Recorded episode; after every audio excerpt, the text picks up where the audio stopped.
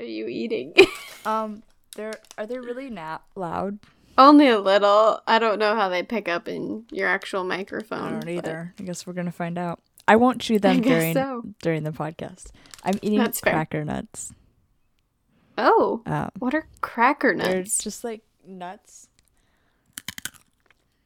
with the That are very crunchy. cracker, like a fried shell. Oh, interesting. Um, I don't know. There's something with, we had growing up a lot because they're like, I don't know. Did your mom bring them for you? No, we picked some up before she got here, and then she got here, and I was like, "Do you want some of these? They're from our childhood." And she's like, "No, I can't eat those. I don't have any teeth." I was like, "What?" and then we went into a conversation I about don't have any dentists. teeth. So Ah. I don't have any teeth. yeah, I was like, "Uh, what?"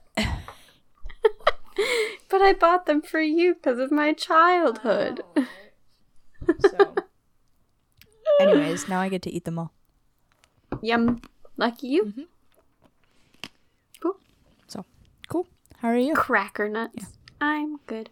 I drank like 30 minutes ago uh some hot chocolate Ooh. And I must have drank it too fast cuz now I just have an upset stomach. like I'm nauseous from it. Do you ever do that like you drink something hot too fast and then you're just like, "Ugh, Yeah. I don't know." Yeah. That does So. happen. We'll see. It's sad. I'm sorry. It's never fun. It's okay. It was delicious. I see an airplane. Oh. It's random. It's my random observation. Well, are you ready? Yeah, hang on. Okay. Just gotta eat a few more cracker nuts. For all you people to hear, she's gonna make like a beatbox song with cracker nuts. No, I'm not that skilled. I like my cracker nuts and I cannot lie. They go crunchy, crunchy. I don't, I've got Crunch, nothing. crunch, crunch. Crunch, crunch, crunch. Cracker nuts. Crunch my cracker nuts. We're all about those crunch cracker, my cracker nuts. nuts. Crunch, crunch, crunch. Hello, animal lovers. Welcome to the Animal Facts Podcast. I'm Nicole. And I'm Jayla. We just want to remind everyone that we are not professionals, just animal enthusiasts. We love learning about them, talking about them, and discovering new ones. and all the crazy things that they can do. There are so many animals out there, and they are all so different. If we are misinformed, please email us at animalfactspodcast at gmail.com so we can correct ourselves. Some of the things we say may also just be our opinions. So, just a reminder we are enthusiasts, not professionals. Thanks, for, joining, us. Enjoy! All right, well, welcome, animal lovers, to the Animal Facts Podcast. I'm Nicole. And I'm Jayla. and we're just having a grand old time. Jayla We're was just- snacking, and now we're gonna get cracking. I don't, I don't, I, I don't know. What's our personal question, Jayla? Uh, our personal question today is sorry. Um, would you rather live in a treehouse or Oh. live in a cave? Probably a treehouse. Why? Um, I've seen some really cool tree houses, and I think it'd be fun to like swing around and climb and make like really cool bridges between trees and make it like really cool and big and fun. And I would be too scared of like the cave being too dark and collapsing and getting lost. That's fair. I feel like tree houses for me were just seem way more fun.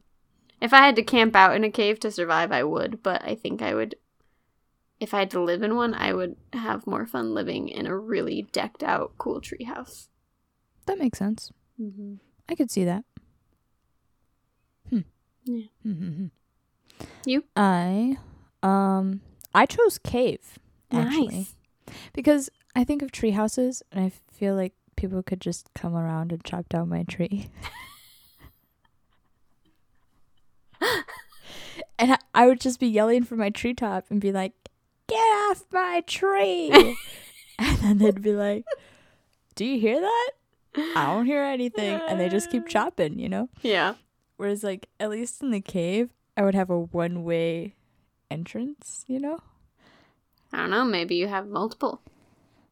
True. Maybe my cave is like animal caves where they have multiple Yeah, dens.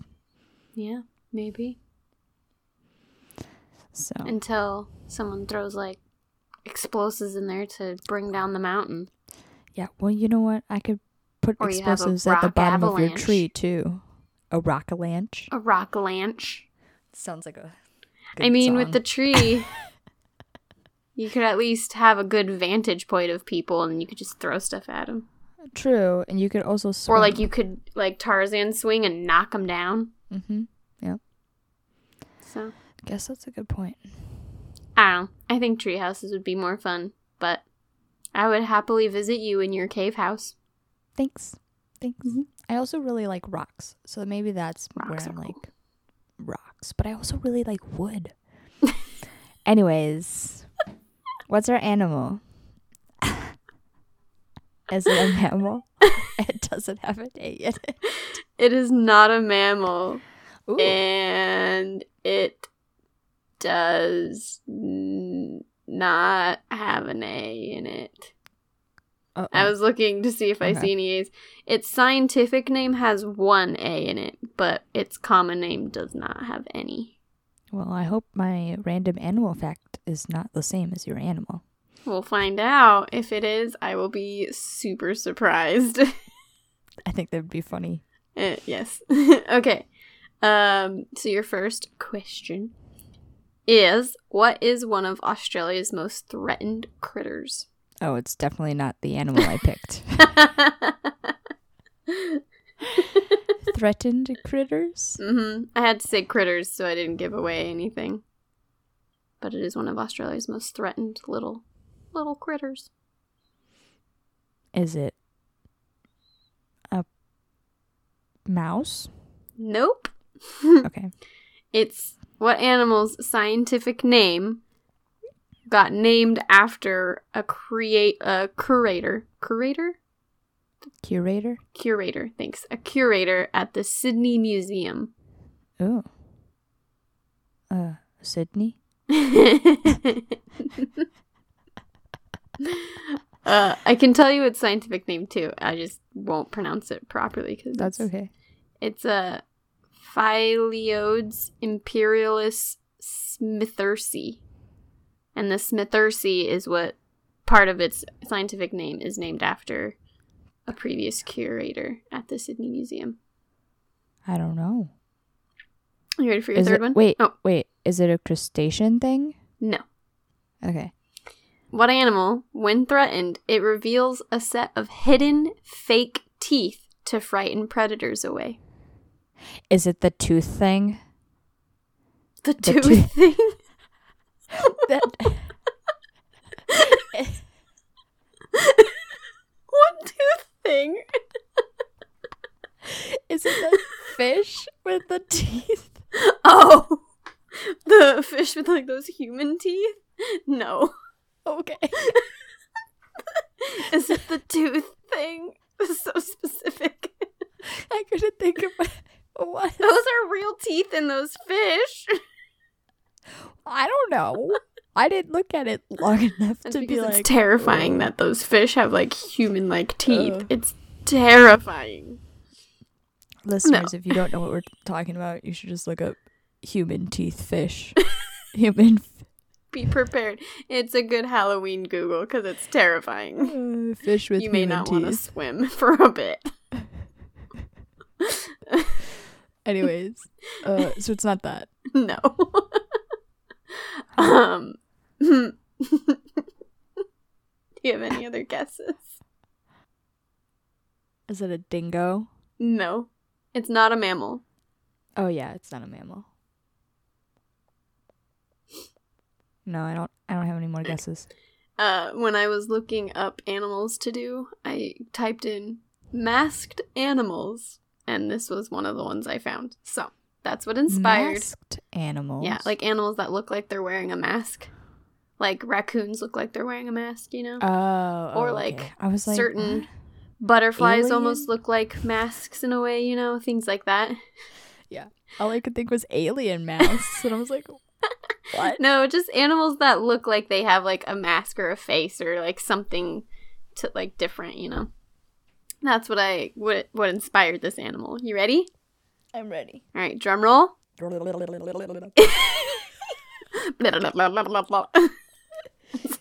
It's not like an underwater drum roll.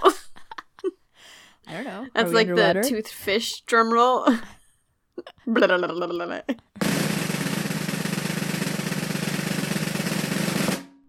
it is the southern pink underwing moth.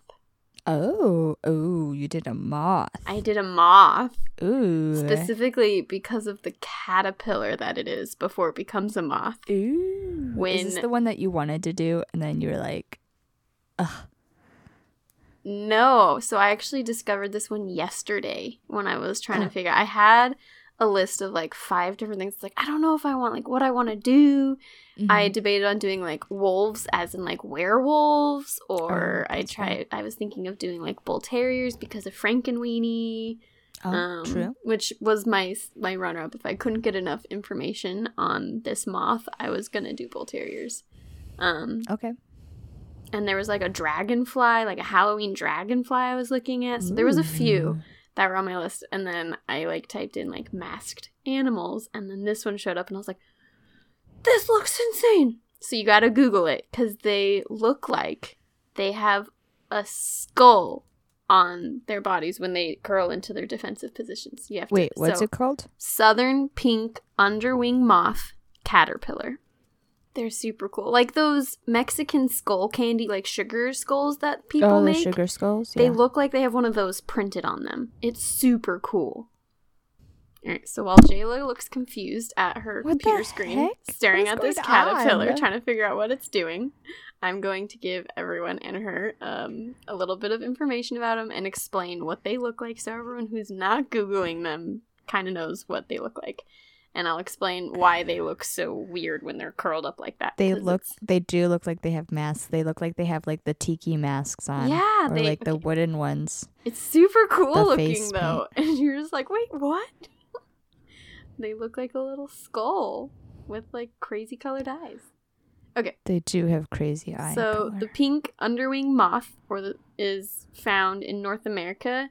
That is found in North America is not the same as the pink underwing moth found in Australia. So they're different species. Um, the Australian moth is a different genus and species, and it's really rare and hard to find, while the North American one is like super common and can, found, can be found in eastern parts of the continent.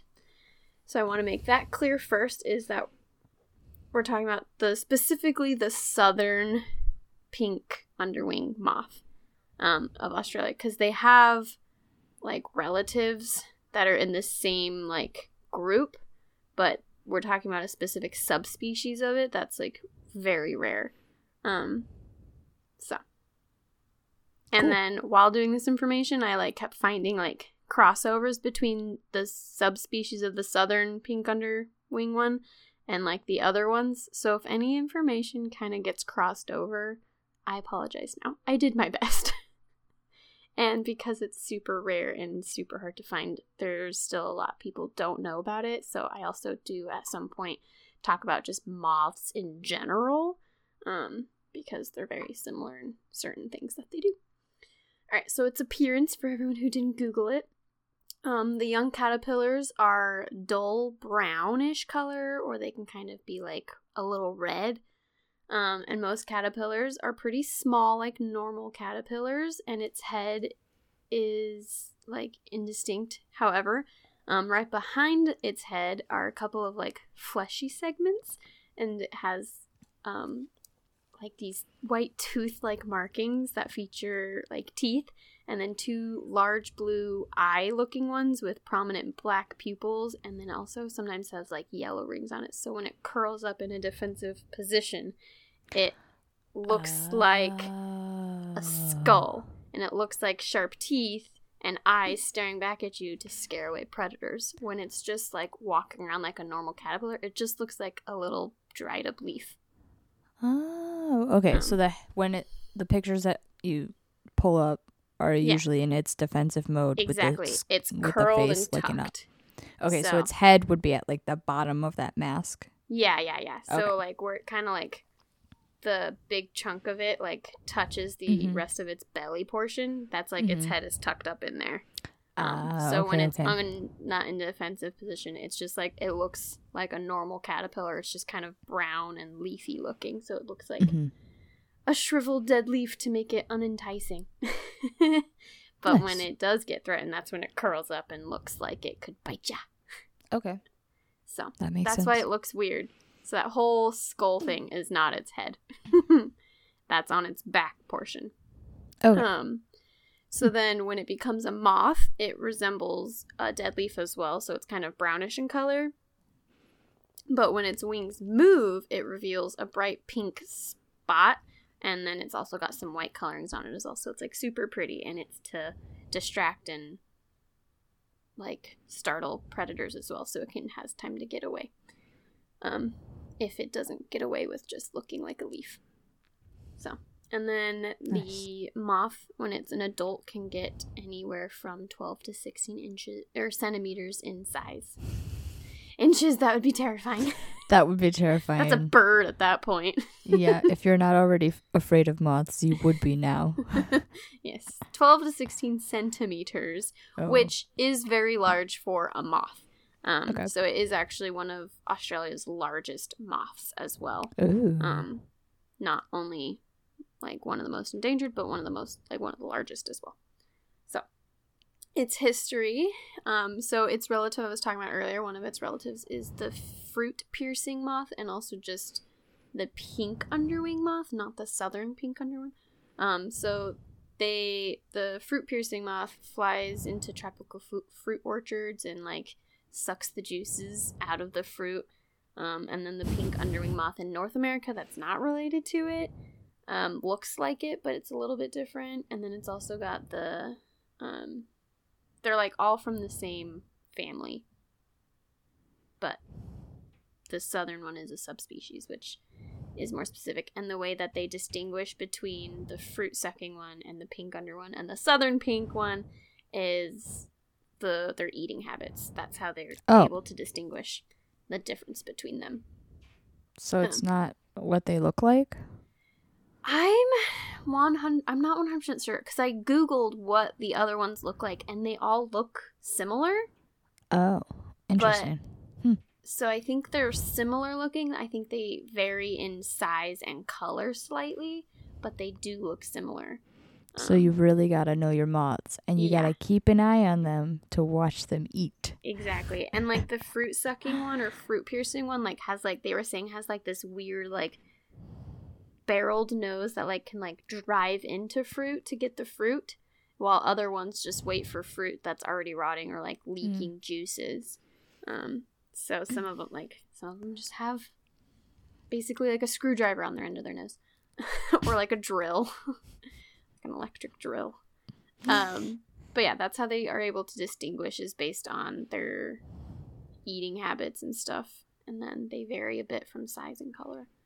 So Cool. um, but they so its cousins were um first described by Herbert Druce in 1888, so a really long time ago.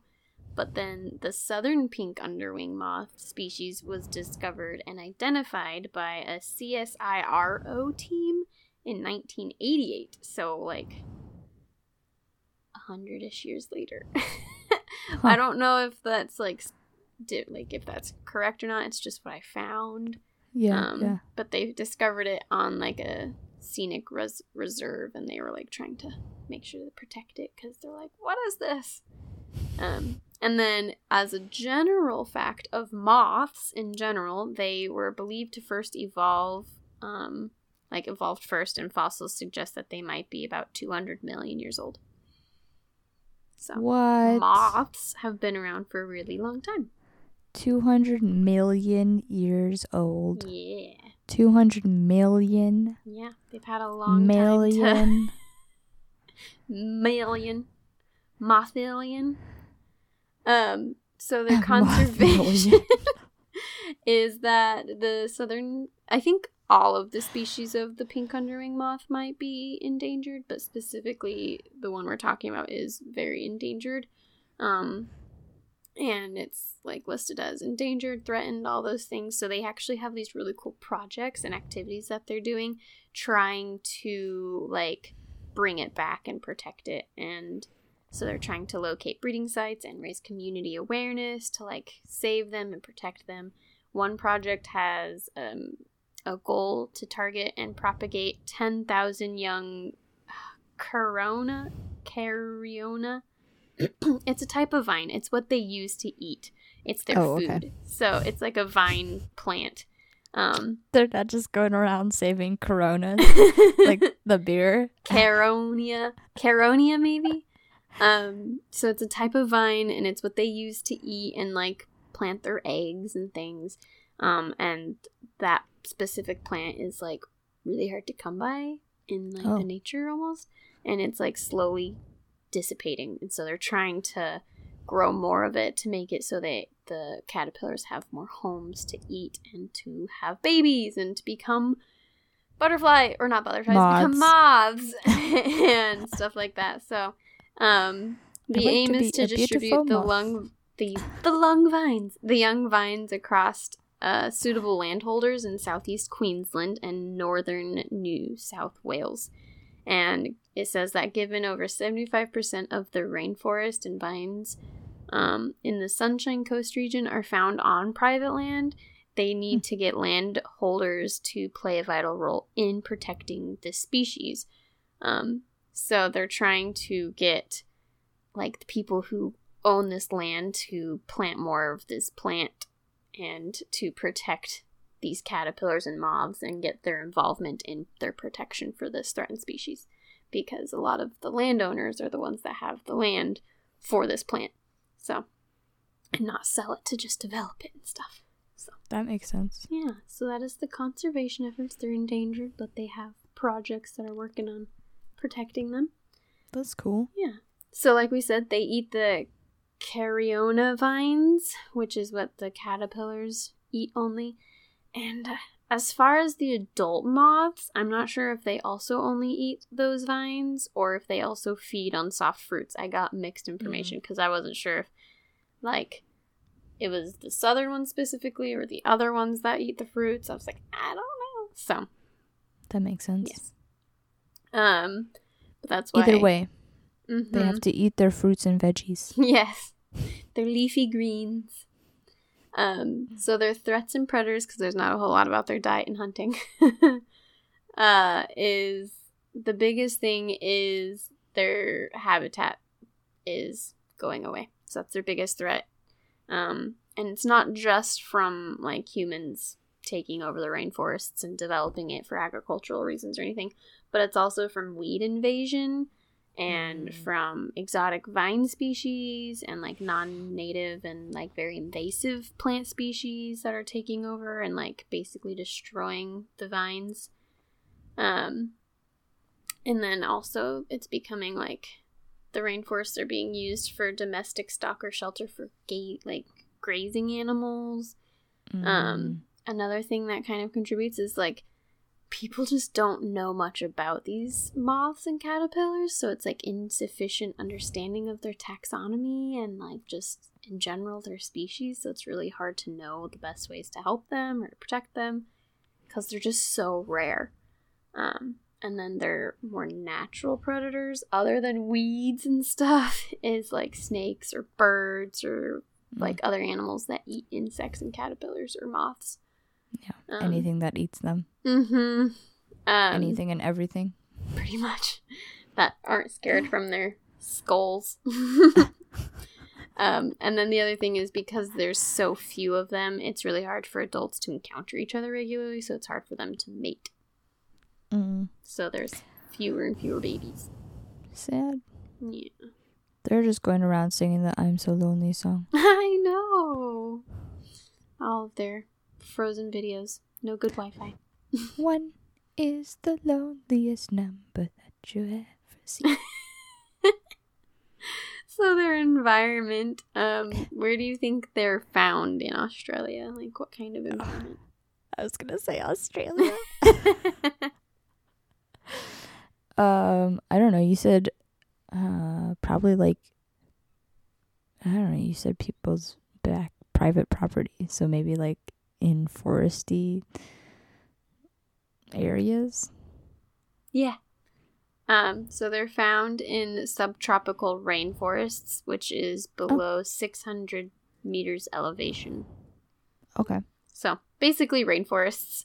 Um, and their potential breeding habitat is restricted to areas where the caterpillar's food plant, um, which is Mm. the specific vine, that native vine, occurs only in subtropical rainforests. So if that vine can survive somewhere, then you can move that caterpillar slash moth to wherever that food is going to be. So as long as the carina, whatever that vine plant is called, Mhm. if it can survive, then the moth and caterpillar has a home. That makes sense. Um, but it really only does well in the subtropical rainforest.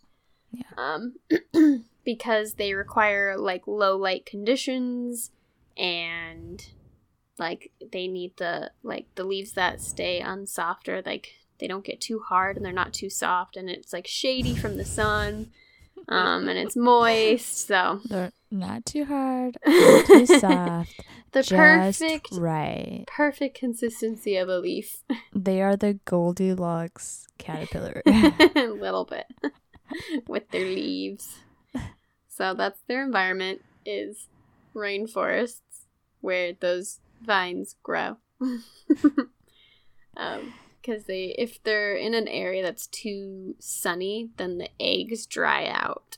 So then they Mm, never okay. hatch for one. So then they turn into raisins. but then they can't be too low to the ground otherwise the weeds destroy their food um, so their behavior for a caterpillar it's really hard to find stuff about their behavior honestly it was really hard to find a lot of stuff about this caterpillar I believe Um, it. I had never heard about it until you said it today. So. i know i also never heard about it till i saw it yesterday and i was like this thing is cool looking i want to talk about it and it's endangered so it needs to be talked about It's true. Um, so the caterpillar relies on um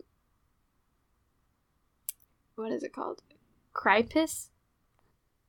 Crypisis? Ah. Basically it relies on the ability to Crepes. Cripes. It relies on cripes. Cripes. Cripes, sister, you're really strong. Cripes. Ah, cripes. uh, Sounds like crisis. like I they're mean, a going through little their midlife crisis. I'm experiencing cripes. Um, but it's the ability to avoid detection by predators. So basically, being able to blend in, so it looking like a dried leaf. Oh, so camouflage, Mhm. not cripes. I'm having a Um, crisis in camouflage. oh, crepes. yes. So that's what it does a lot. Is it just kind of hangs out like a dead leaf, hoping to not be noticed, so it can just kind of keep on eating and munching and growing until it's ready to become a moth.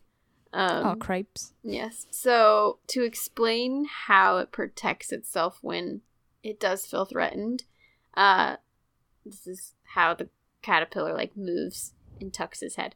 Um, so there's like those different segments of its body. So it bends and tucks basically like its couple of like top segments, its head and that, and it tucks it into its body by curling it in.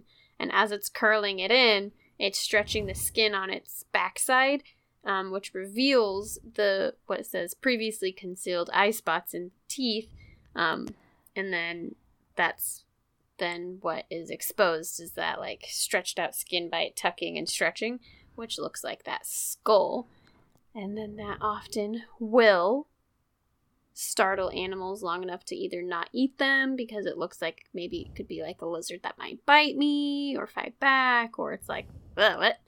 Um so that's how it protects itself and that's what it's doing when it does feel threatened and when it's not it's just eating and growing.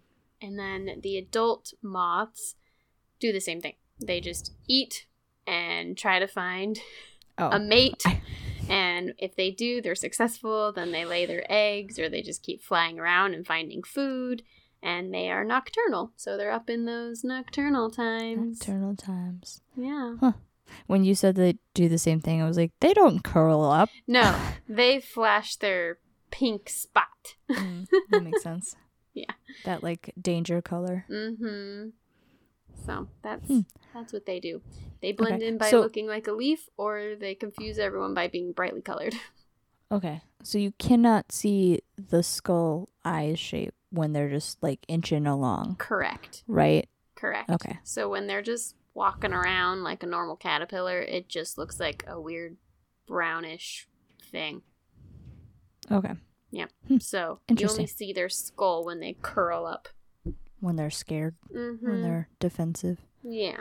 That explains why you can get so many photos of them because they're always defensive. Exactly. they're always like. Get Um, that camera out of my face. Yeah.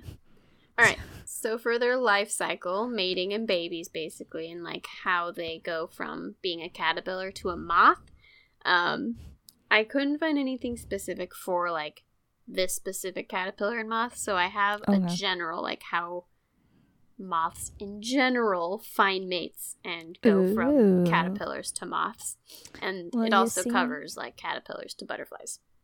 When a moth and a moth love each other very much, they go and make a baby caterpillar. Pretty much. If they can find one another, that's the trick. true, true. And Um, one day, that caterpillar will turn into a beautiful, but I mean moth. or a butterfly. Oh, Caterpillars can be either. I guess that's true. Just Hmm. depends on your genes. How many legs do caterpillars have? So how know. many? How do they wear their jeans? In their denna. Can you imagine all those little flies? For like every They're moths, of- not flies.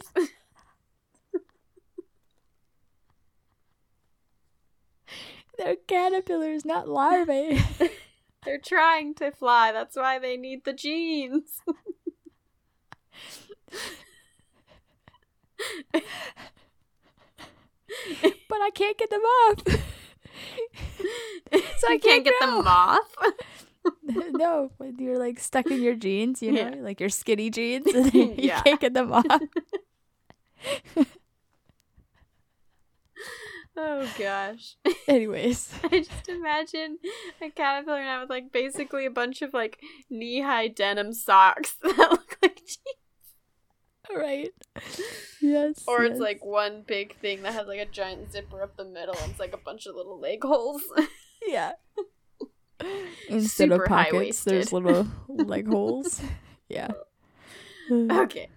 So, moth sex. Ooh. um, so female moths produce a sex pheromone, uh, which is a different blend of chemicals for each species, which Mm. attracts males from a distance. I don't know how big of a distance. I don't But know they if sniff them out. go the distance. um, yes. So then males detect these chemicals with exquisitely sensitive hair-like structures in their antenna, and then these hairs contain specialized neurons and nerve cells that express pheromone receptors, I'm which sorry. are activated when they bind to individual pheromone components. Did you say Nerf cells? Like Nerve. Nerf gun? Oh, Nerve I heard- cells. I heard Nerf gun. Like it's nerf or nothing. They're like bright orange, yes. little dark. Pew pew. with the little blue ends. yeah.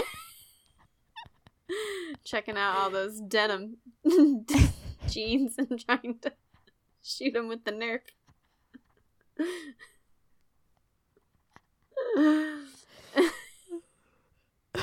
Anyways, now I'm imagining like they have like their full like Nerf, like those fancy Nerf guns, and they're like fully loaded, and like the automatic ones, and they're like all Yeah. wearing like their denim jeans now.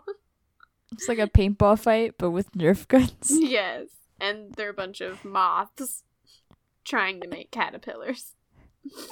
oh gosh. That would be a funny like cycle, like moth life cycle drawing of like eggs to caterpillar with jean like denim jeans on to Yeah. like females like perfuming and then males with like all of their nerf back to the eggs all their nerf equipment anyways I like So- it. I like it. Yes. And then, as I said earlier, different species have different pheromone receptors, and so the ability to most accurately smell females of the same species prevents attraction to other females, which I think is kind of cool. So, because they all produce, like, based on the species, they produce different chemical, like, pheromones, the males can only receive, like, find, like, the, like, get their same species smell to react to it. You know, Nice. Yeah, so that they don't sense. get confused. Wait a second. You're not my type. You're not the right. You don't have a skull. Where's Those your pink wrong- patch? Those are the wrong jeans. Wrong jeans. Wrong Denna. Um, You're a corduroy. your sweatpants. Your jeggings. The real fake jeans. The truest of the fake jeans. and then we got the cargos over here. Don't know what they're doing. oh gosh. Based on the pants they wear and like the Nerf guns they have. Depends on if they are a match. oh gosh. Okay. So, if they're successful in finding partners, then they mate and they lay eggs, and then those eggs hatch, which turn into caterpillars, and then they eat and they grow until they make their cocoon. So, I was like, is it a cocoon or a chrysalis? Because a bunch of people are like, cocoons and chrysalises. And I was like, is there a difference? Does it matter? what's I want to make sure I do the right thing. So, we're going to talk a little bit about the difference between a cocoon and a chrysalis. Do you know a difference? I didn't. cocoon. No. Okay. So, cocoons are specific to moths, while chrysalises oh. are formed by butterflies. Ooh. So if someone says like this butterfly has a cocoon, that's false. The butterfly has a chrysalis. so, and the difference between them, other than the fact that one is specific to one and the other is to the other, is that moths spin silk around themselves and then molt inside the silk casing, which is the cocoon, um, and that provides extra warmth and protection from the surrounding environment, which is pretty cool. And you can usually find cocoons attached to the sides of like something buried underground or leaf litter or like to the side of something. And then chrysalises, on the other hand, are not silk. The butterflies molt into a chrysalis, which is a hard exoskeleton covering that protects the developing butterfly. Hmm, That's cool. Yeah. And then beneath it, the chrysalises are typically found hanging from something for like, so the, yeah, they basically Yeah. Yeah. hold on to something from the bottom with like their last little like couple of legs, feet, Right. and then they like form it so they're like hanging upside down from like butt to head. Right, right. Yeah. Mhm. Like a bat, yeah, kind of. Yeah. yeah, and then they molt. That's So- cool. While in the cocoon, you ready to hear about how what happens in the cocoon? How a caterpillar turns itself into a moth slash a butterfly. Yes. It's crazy. Okay. So I feel like this is gonna get kind of creepy. Don't eh, know a if I- little- it's very, you know, it's very t- good timing for Halloween. Um, very crawling. so the caterpillar digests itself. So it releases enzymes to dissolve all of its tissue, which basically makes like this weird goop caterpillar soup. Ew. But What? the contents of it aren't like entirely like soup mess, like just liquid. There are like certain highly organized groups of cells known as uh, imaginical discs. imaginary cells. Imagine imaginal. It's I M A G I N A L. Um, imaginary cells. discs, um, which survive the digestive process. So before hatching, Because they're imaginary. before hatching, when a caterpillar is still developing inside of its egg, it so this is like back before it, it's in its oh, cocoon. okay. It's like okay. it's in its egg developing. So before hatching, while it's developing in the egg, it grows these discs for each of its adult body parts that it needs to mature into a butterfly or a moth. So it's like basically it's the cells that tell like what its eyes, wings, legs, antennas are going to look like. Oh, Those oh. kinds It's of things. It's essentials. hmm It's genes, if you will. ha ha ha. So, in some species, these discs remain dormant throughout the caterpillar's life, while in other species, the discs begin to take shape of the adult body parts. Um, Oh. Even before the caterpillar or butter, yeah, the caterpillar forms a chrysalis or cocoon.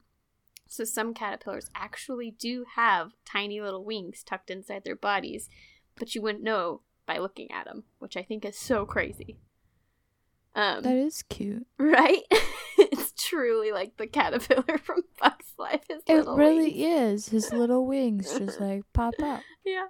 So once the caterpillar back into its cocoon chrysalis phase. So Uh-huh. Once the caterpillar has disintegrated all of its tissue, except for these discs, the discs of the goopy caterpillar soup, because it's they're very high in protein, they use it to fuel the rapid cell division, requiring it to form their wings, antenna, legs, eyes, genitals, all of the stuff that makes it an adult butterfly or moth.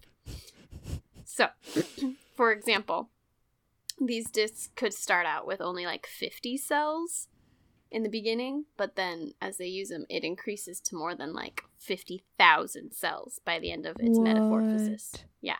And it depends on the species, so certain caterpillars, like muscles and sections of nervous cells, are largely preserved in the adult, but that's all dependent on species. Hmm. Interesting. Isn't that crazy? Yeah. Yeah. Like, I do just imagine this like caterpillar curling up and becoming what did you say? A cocoon. Mm-hmm. And he gets like this little cocoon sack. and then inside he just like dissolves into all of these little uh discs. But I Mhm. imagine them turning into like little frisbees. yeah. And then the frisbees just start multiplied, and then all of a sudden they form a mass. I don't know. Yeah. That's, that's how I like imagine it. This frisbee goop. the caterpillar goop soup. Yes. all encased in a cocoon. So it's like itty bitty. Yes. Isn't that so crazy though? Like they literally digest themselves and then these chunks of cells hold all the info they need to form the genes to form its moth and then they like reform into this new creature. So they basically are growing a new human, or not human, a new insect again Yeah. It's crazy. And they just multiply. It's so crazy because imagine that as a human, like humans grow, right? And then we push them out, and like they grow to like if then we grow to a certain point and we're just eating, and then we like cocoon ourselves, and then we digest ourselves and disintegrate, and then there's just like chunks of our DNA floating around, like knowing what to do, and then just massively makes more and then we reform into like a new weird superhuman version of ourselves with wings and you know Yeah. That'd be kind of weird. I don't know what I would do with superheroes are myself. born Also, do you think they keep the same brain? they do i talk about that Oh, okay. That was my question. yeah I'm like, so they're not like their brain dissolves. they're the then, same same caterpillar they have their memories it's so crazy Aw, but that means that caterpillars that met as caterpillars would remember their moth buddies. they would i think i have a book about that oh, i have to look it's like they're two friends and they're they get separated, and then like so the one friend returns, and it's like a butterfly. And it's like what? But they still remember who they are. Okay. So, you wanted to know if they could remember. Here is our not our new segment, but we're to the cool weird facts segment. Ooh, so, So- do they have a brain? Do Like- I? If I only had a brain. yes, thank you. um, all right. So one study they did. Uh, so it said like one study even suggests that moths remember what they've learned in their later stages of life as a caterpillar. Specifically, seventy-eight percent of the caterpillars, um, like they had a bunch of caterpillars, like this study, and so seventy-eight percent of those caterpillars were shocked directly after being exposed to um, avoid a compound in like this test during their larval stage. Then the tests were conducted inside a Y shaped pipe that allowed the animals to choose an area smelling either of ethanol or of unadulterated air. After about a month, um, after the caterpillars had metamorphosized, the adult moths were given the same choice, and then the seven, 77% of them avoided the ethanol pipe um, which suggests that the lessons learned as a caterpillar is remembered as an adult. Hmm. So, people always thought that during metamorphosis, the caterpillars turn to soup um, and all their ingredients are rearranged to, into a butterfly or moth. But clearly, that's not what happens because parts Hmm. of their brain are retained that allow memories to persist through this traumatic event, this transition, um, which is just so crazy. So, like, they were basically shocked and then also presented with like these choices. And like the ones that got shocked remember being shocked and avoided like that thing. And then the ones that were presented with these like choices of smells they were like nah. So they do remember That is pretty And- cool. they also think that that's maybe like why they know where to have like lay their Mhm. eggs because they're like oh this is the food that i ate so this is familiar to me and stuff so yeah. I like this leaf. Maybe my child would like this leaf. this leaf It's a familiar. nice leaf. It is a nice leaf. I shall leave you here with your jeans. with my jeans oh, that's a mouthful. of leaf. um, I'm not sure how long they live. I couldn't find any answer about their Oh, lifespan, and that's because they're just really, really rare. Not moths in Oh, okay. general, but this specific moth. And then I didn't look up moths in general, how in general moths live. Okay. So, as for famous ones, I'm saving my famous ones for story time. Ooh. Um, so I couldn't find any specific stories or famous ones on our specific southern pink underwinged moth, but I did find some folklore about moths in general. So, moths in general are uh, a popular are it says it's they're not exactly a popular insect within folklore because they're typically viewed as either messengers from the dead or symbols of death. That makes sense. Yeah. Um, but here's where like the story slash the famous one gets really good. So there's a local legend in West Virginia. I'm gonna just read this to you. You ready? Yes. In November of 1966, eerie things began to occur in the small town of Point Pleasant. Strange lights in the sky, mysterious men in black, and a flying red eyed creature called Mothman changed this small West Virginia town forever. On November 12th of 1966 in West Virginia, a group of grave diggers working in a cemetery spotted something strange. They glanced up from their work as something huge soared over their heads. It was massive fig- it was a massive figure that was moving rapidly from tree to tree. Just three days after the gravediggers' initial report, two couples noticed a white winged creature about six or seven feet tall standing in front of the car that they were sitting in. Uh, a couple of other people told local paper that the local paper that the beast had bright red eyes and about six inches apart that were about six inches apart, a wingspan of ten feet, and apparent urge to avoid the bright headlights of the car. According to a witness, the creature was able to fly at incredible speeds, perhaps as fast as 100 miles per hour. Oh All my of them gosh. agreed that the beast was a clumsy runner on the ground. They knew this only because it allegedly ch- they allegedly chased their vehicle or it allegedly chased their vehicle to the outskirts of town in the air, then scuttled into a nearby field and disappeared. the Mothman may uh, have never made it beyond the local news if it wasn't for a tragic accident. The Silver Oh, Bridge no. collapse. Um, yeah, the Silver Bridge collapsed, killing 46 people, and at this point, people connected the collapse of and the sightings. People believed that Mothman only appeared before a tragedy stuck, turning the figure into a bad omen. And then John Keel's book, The Mothman Prophecies, in 1975, helped to popularize this legend. It became a Hollywood film in 2002. Folklorist John Harold Brunvand didn't exactly dismiss the tales, but hinted that something genuine might have sparked the hysteria. Once it got tied up with it, like the existing folklore, the story just took off. Ah, it just took off like Mothman. Like Mothman. Basically, this local legend's personal villain of Bad Omen. Which That's I'm just so like, weird. that's so terrifying. I wonder how many of those sightings either were just crazy or people were just pulling pranks on people.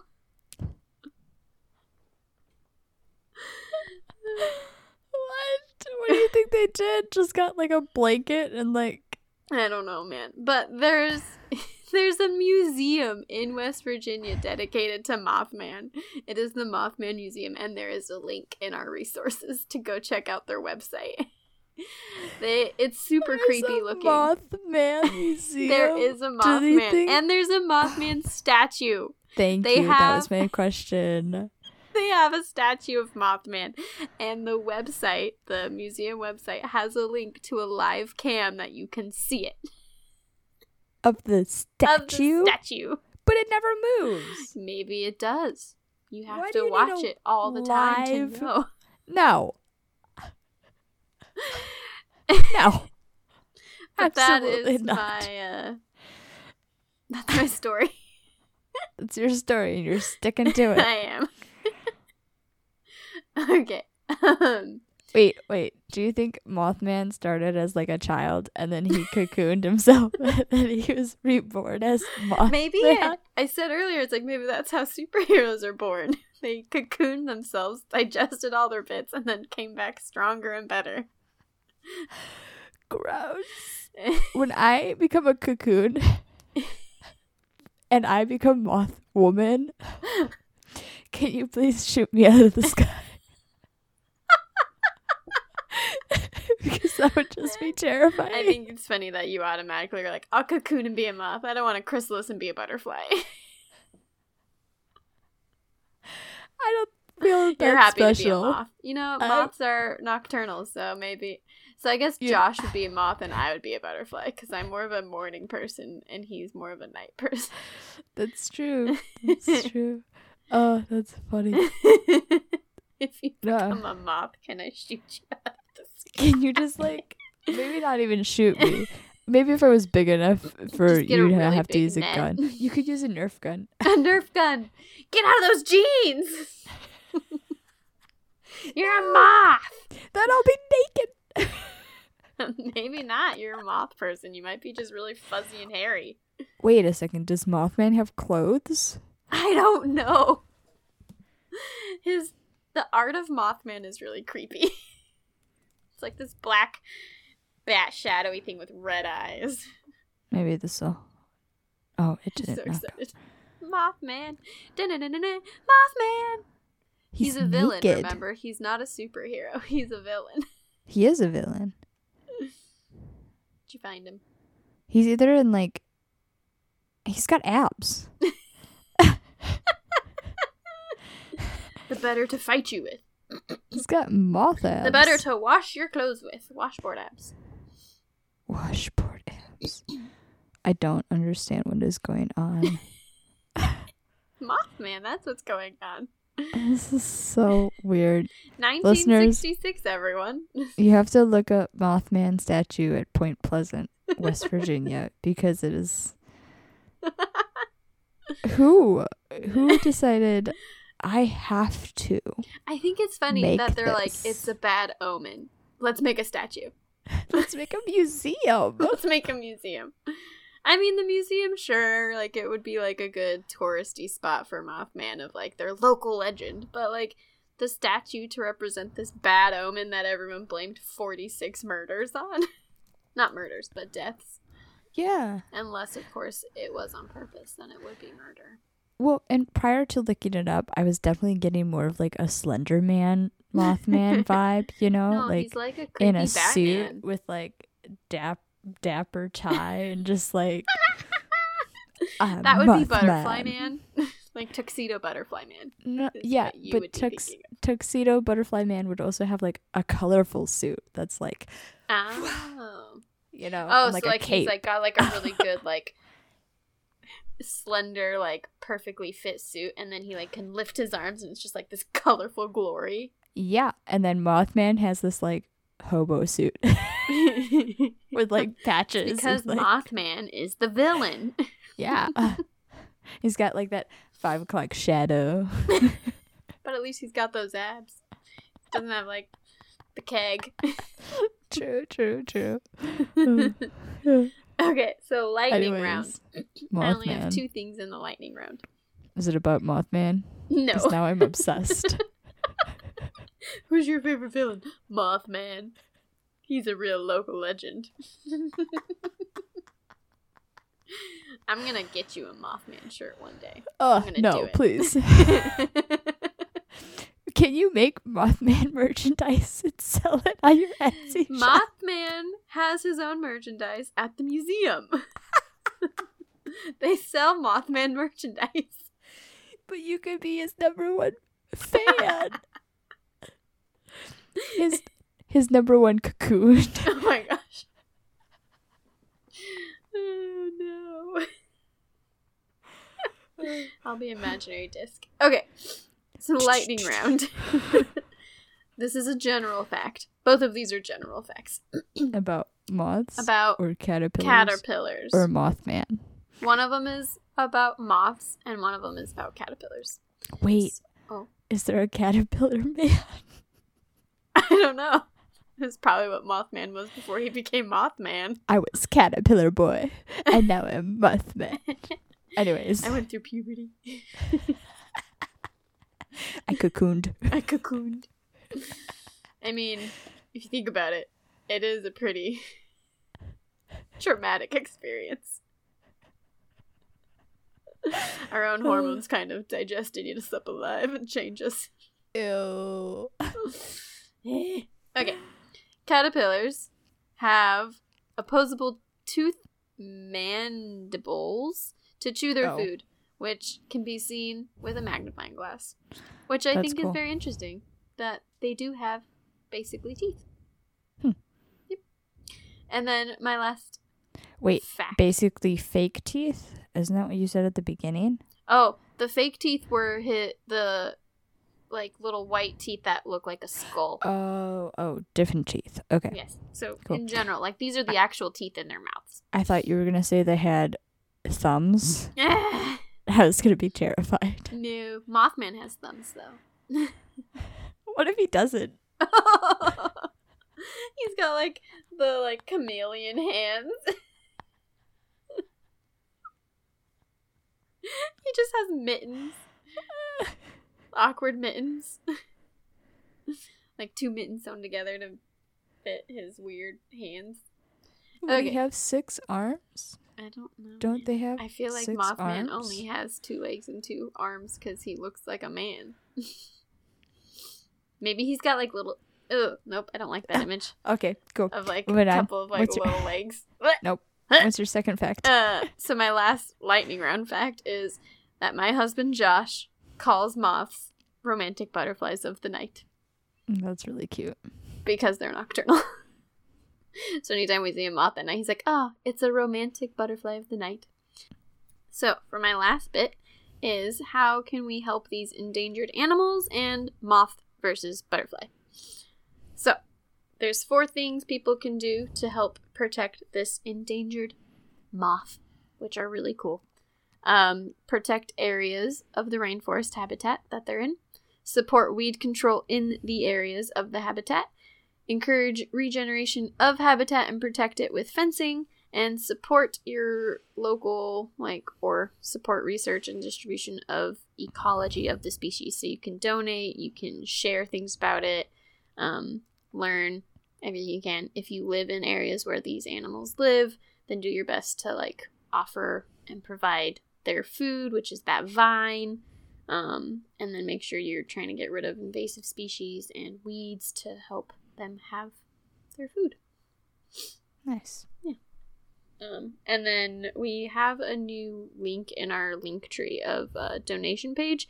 So anytime Jayla and I talk about like you can donate, we now have a link for you to specifically link to donation sites.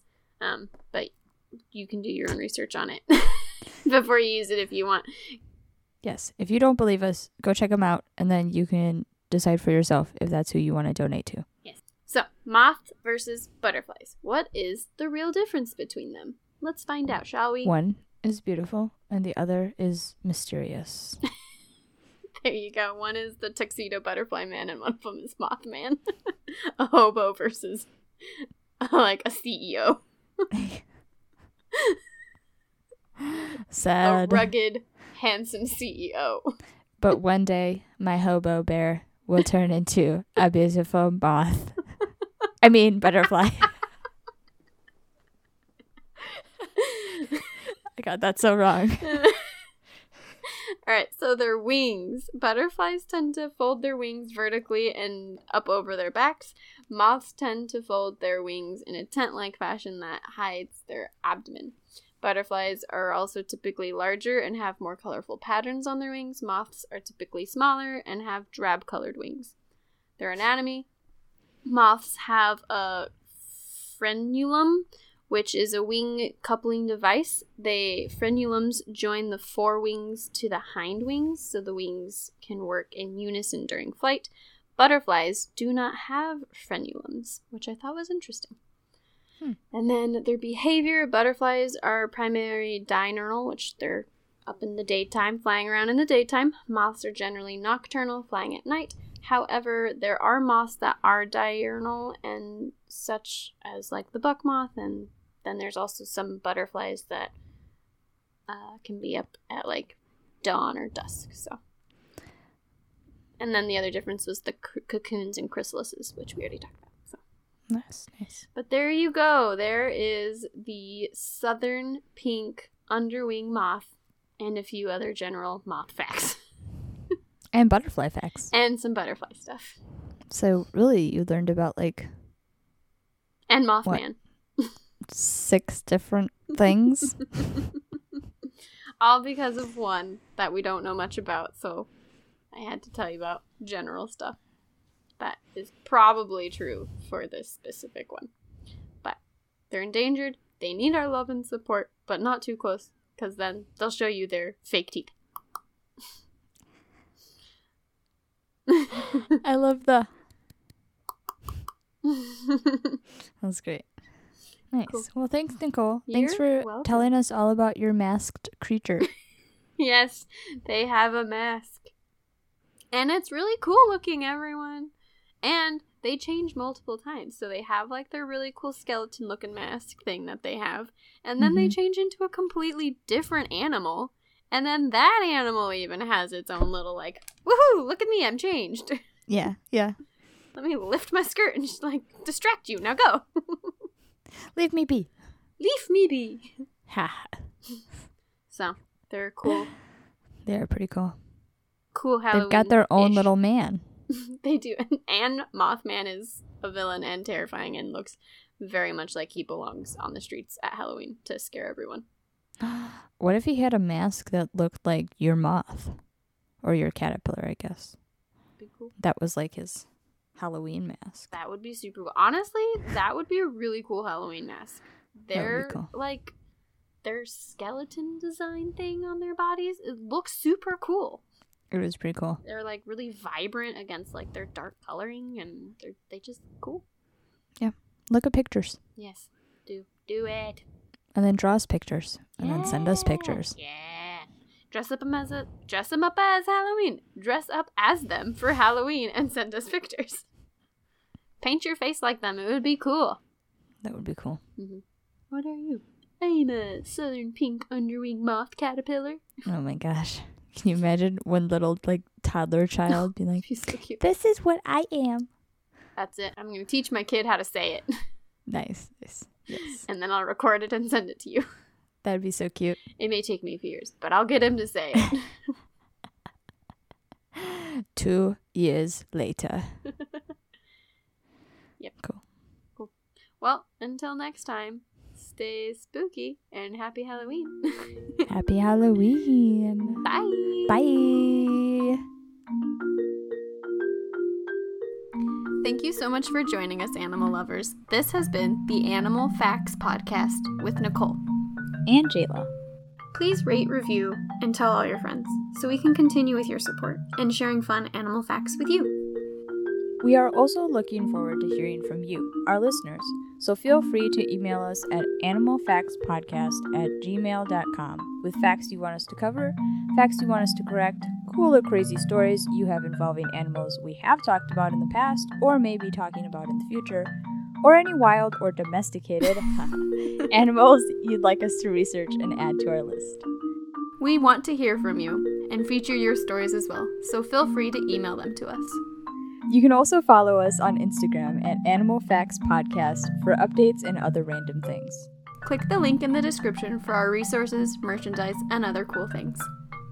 Thank you for listening, liking, subscribing, and supporting us in our animal discoveries and adventures. Our awesome drum roll is provided by my really cool brother and father in law, Ethan and Kent Polson. And a special thanks to my best friend Jewel for our music. Until next time, bye! it doesn't have anything to do with moths, doesn't have anything to do with caterpillars, doesn't have anything to do with Mothman. Darn. I know how much you love him. I do now, now that I know he's real and he's out Can you there. Imagine somebody coming forward like years later. Oh yeah, I'm Mothman. Can I Ah. uh, sit down for an Um, interview? Mothman.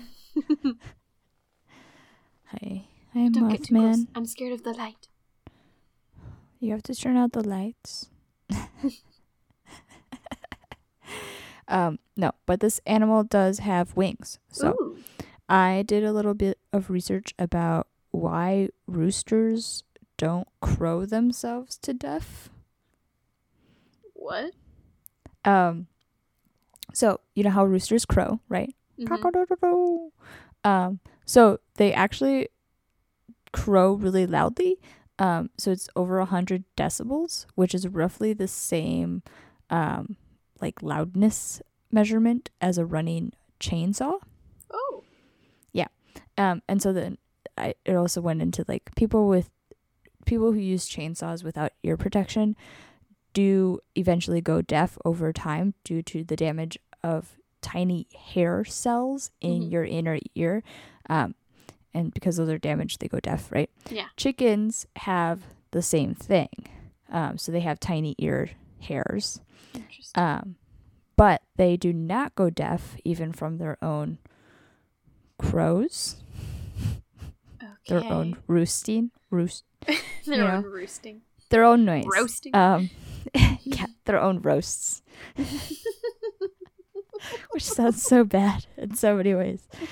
Um, but they use this because they have. Um, we did like micro computerized tomography scans. So basically, they scanned bird skulls Weird. and roosters have well all chickens have this little flap that covers their ear um, and that covers it partially and then they have a flap that will um, when they tilt their head up to crow that full flap covers their ear canal um, completely so it's basically Oh. like a built-in earplug And so, That's yeah, so when a rooster crows, they're always tilting their head back. And that's partially because they're trying to like project, but also because they are covering their ear.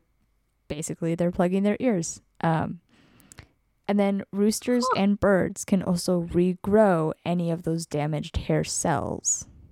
Ah, what? That's Yeah. Um, so we can't do that. But, yep.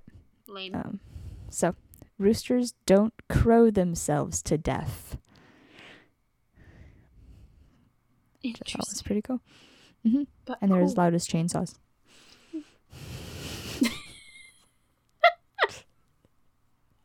And they're as loud as chainsaws. It's my random animal fact.